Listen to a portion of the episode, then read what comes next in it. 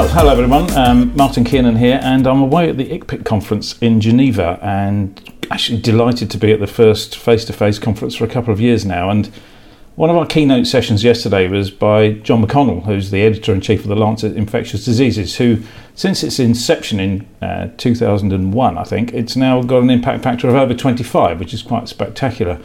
So we're going to have a chat about his presentation yesterday about about all the, the effect of the COVID pandemic on the uh, publications around the world. But interestingly, John was just saying on the way into when we spoke, he used to be working research, but he left research because he didn't want to know a little, well, a lot about a little.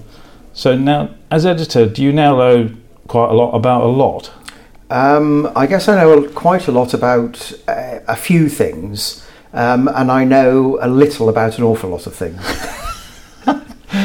now, COVID saw an enormous increase in submissions. Can you quantify that at all, really? Because yeah. you, did, didn't publish anymore, did you? Really? Not um, the amount we published. Uh, the increase in the amount we published was not a reflection of the increase in the amount we received. So we went from around about um, 1,800 submissions per year of all types. So that's everything from full research articles to the letters to the editor to um, over um, 6,700 submissions. So um, 3.75 times increase um, in submissions. Uh, but the amount of research articles we published only went up by about 10 over the course of the entire year. Uh, but we did see a, um, a big increase in uh, comments and letters to the editor. So, quite a lot of the sort of preliminary information which was coming out in the early stages of the pandemic were, was soaked up by publishing more letters to the editor. Right. Okay. I mean, uh, um, there was a huge number of um, publications, well, papers submitted to journals all over the world, and I suspect not all were accepted or some were rejected. Did the standard go up or down, would you say, in the year? You know, did the bar move? Um, I, I, thought there was the uh, typical situation you see in a sort of outbreak. So, so I have lived through other outbreaks. Um, the, the, most recent ones being Ebola and um, and uh, Zika. Um, and what happens there is you get a lot of um, preliminary data, which in the form of um, observations and case series, um, and that's useful to begin with. Mm-hmm. Um, and then you get on to uh, within, um, in the case of, of, COVID, actually within the face of, place of a very few months, you get on to planned studies. and so then you start rejecting the observational stuff uh, because the planned studies are are a higher level of evidence. Sure. Um, so material which we would have published in the first few weeks or months of the pandemic. Um, we, we stopped publishing by by the, the summer of last year. Okay, but the observational work early on was very useful because that's all we had to go on at the time. Absolutely right. Yeah, I mean, so the observational work, for example, um, not a paper published in Lancet Infectious Diseases, but in the Weekly Lancet, established the fact that this was a um, respiratory disease which was transmissible from person to person, um, and without those uh, observational data, we would not have known that. Yeah, so extremely useful. Uh, did their acceptance rate change at all over time? Uh, well, yes. I mean, it had to. Mm. So, uh, just looking at original research articles, the acceptance rate, which is, I mean, it's always been pretty low. It's been um, under uh, ten percent. I mean, in most years, it's around about seven percent for original research articles, but that, that went down to about uh, two percent or below. Mm, okay. And what and what about the impact on preprints? Because a lot of people now. Mm and there are a lot of papers that good papers that go as preprints, and there are a yeah. lot that appear there and never seen again yeah. or are retracted. Yeah. What do you think yeah. about the impact? Well, it depends what um, uh, what debate database you looked at, but the uh, there was something like sixty thousand preprints on COVID um, have been published over since the beginning of the, the pandemic um, and have been responsible for a huge uptick in uh, preprints of the biomedical sciences. However, um, they only represent at the moment around about 20% of all papers. Uh, published on COVID, and that proportion appears to be going down over time. I, I think most authors are are looking for a peer-reviewed publication in the end. Mm. I mean, certainly in my field of infection prevention control, I wouldn't traditionally have looked at preprints very much, and it's not somewhere I would have gone look for it, going looking for yeah. information. Now I do. So, is there has there, there, been a change in the way that certain science groups look at preprints as a publication medium? Um, I, well, I can't speak across the, the whole of science, but I, I, think one of the issues with absorbing material from preprints is that there is there are there are just so many of them. Mm. So e- even uh, currently, as the, the the rate of publication of preprints going down, there are still 300 being published per week how you absorb that information is is quite beyond me.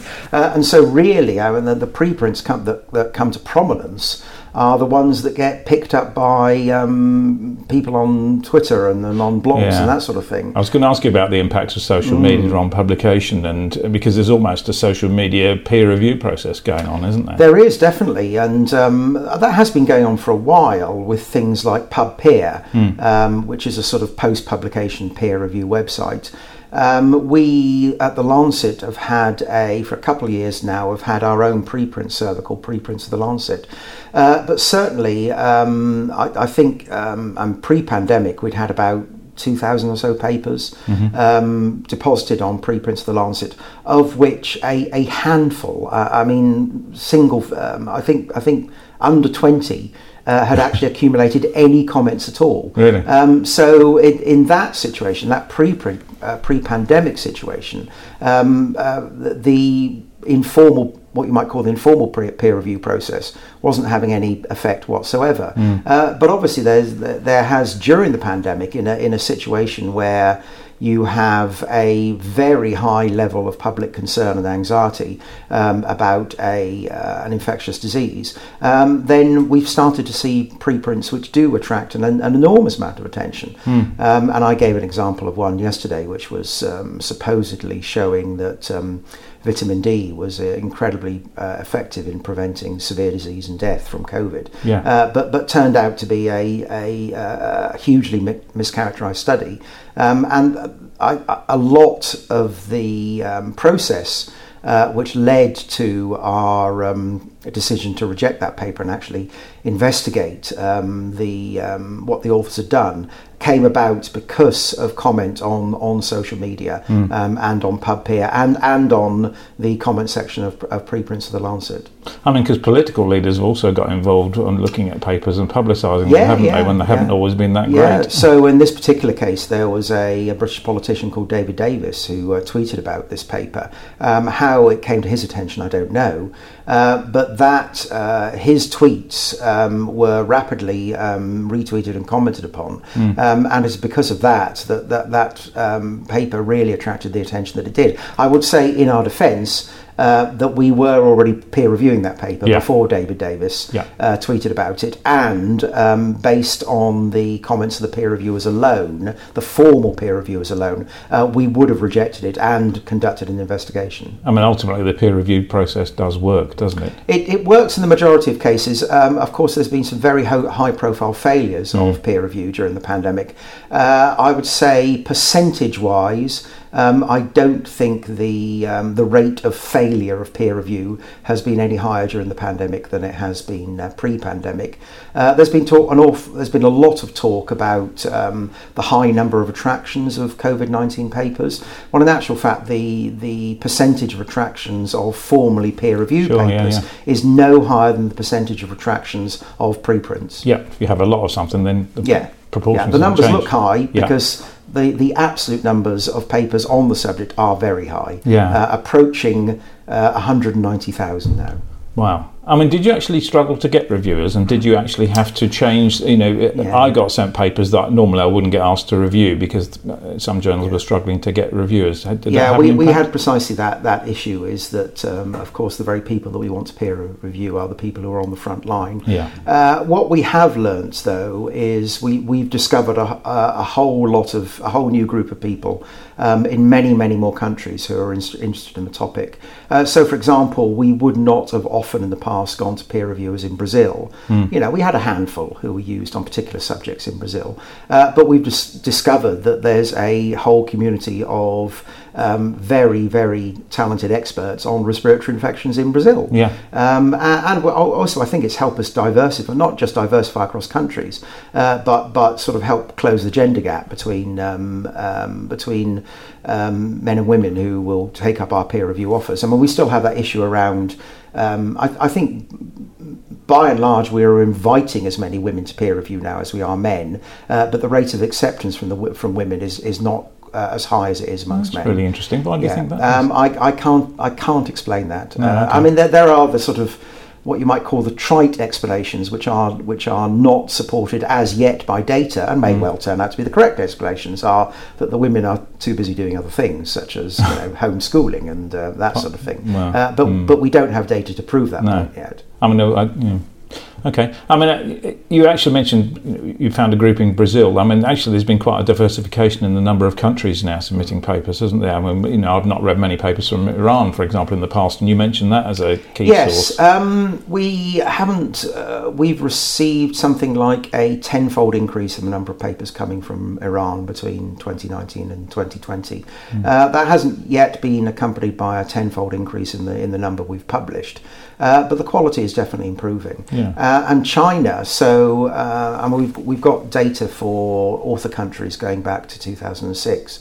Um, and since 2006, there has been a hundredfold increase in the number of papers being submitted um, from China. Wow. Um, and and the um, my observational experience um, is that the quality of those papers has uh, has increased exponentially. Yeah, I mean, I've, I've visited China on a number of occasions and found the academic standard to be Yeah, increasing yeah. every time I go. So And that's another country where we're using a lot more peer reviewers um, Yeah, from okay. China than we ever did before. I mean, uh, going back to social media, you mentioned there's now a lot more interaction between researchers and, and their audience, if you like, through social media. Do you think that's a trend that's likely to continue? Um, I, I, I kind of hope so. I, I hope we get past the stage where a lot of that interaction is is uh, too much of that interaction is abusive. yeah. Uh, but but there is uh, amongst the abuse there is um, positive and helpful interaction on social media, um, and amongst all the armchair epidemiologists who really don't understand what they're talking about, um, there are a surprising number of people um, whose uh, background is not in the topic um, and who do understand what they're talking about and have been very helpful. Um, and I, I hope the audience the um, the lay audience engaged in science. I, I hope that persists post pandemic. Yeah, hopefully, but everybody seemed to be an epidemiologist for a while Un- until Well, Europe. you know, before Europe- that they were Yeah. all experts in um, in European law Yeah. um, and in the impeachment yeah, process and football for a while, and, and football. Yeah, yeah, yeah, yeah. so everybody, yeah. Um, I- I just wanted to mention that you know there's been a huge number of papers submitted, and there's only a certain number of journals that can really publish these at the end of the day. So what's happened to the rest? You know, Hmm. Has there actually been um, an uptick in the number of predatory journals picking up these papers? Yeah, um, good question. I, I honestly don't know the answer. Hmm. I don't I don't know the answer to that. It, it, would it, that's going to take a few years to analyse. Um, uh, I mean, one of the advantages of working for um, for the Lancet is that we're supported by Elsevier, who are who have a huge data infrastructure behind uh, everything we do, uh, and they do track the um, outcome of, pub, of, of uh, papers submitted.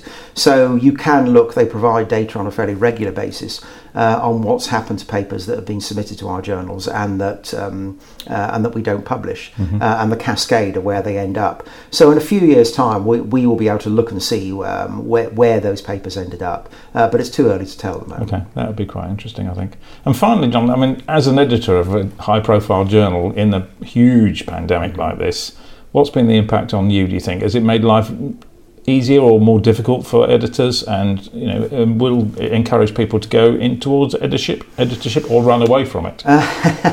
Um, I, I, overall, although there were have been periods uh, when I have my and my colleagues have been intensely busy, um, it was it was like it was a little bit like if you do a. Um, I've never run a marathon, but I, I go rowing, and some of the rowing races I do are quite long, um, and it's a bit like you you sort of get into that fog where you're, you're during a, a, long event where, where you're not quite aware of just how long it's been going on for.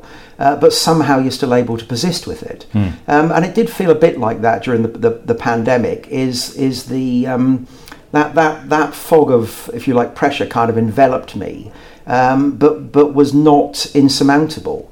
Um, it's only when it's over that you kind of feel that the, the wow, you know, how did how did I do that, or yeah. how did me and my team do that? Yeah. Um, so somehow we coped, and we had a lot of help from our colleagues from other journals who weren't uh, who didn't see the same increase in oh, okay. uh, publications. Um, so th- there was periods of intense pressure periods when I, I and my colleagues were busier than we've ever been before. But overall, it was it was an immense pleasure. It was a, a pleasure, a privilege. It was a privilege. It was a huge privilege um, to be part of that process of um, helping to ensure the validity of science mm. um, and helping to get important decision making research um, into the public domain. Yeah, I mean, that's really important. It certainly helped us at the front line knowing what's likely to work and what's not mm. likely to work. Yeah. And uh, ultimately, you know, without journals and publication of scientific papers, we'd all be up uh, a gum tree. Yeah, yeah I, I still think that, that, that journals are the best endpoint for, for scientific publication. I'm, mm. I'm willing to entertain any other forum to do it, but at the moment, I still think journals are the best endpoint. On that note, thank you very much, John. Really pleased to see you, and so thank you very much for talking to me. My today. pleasure.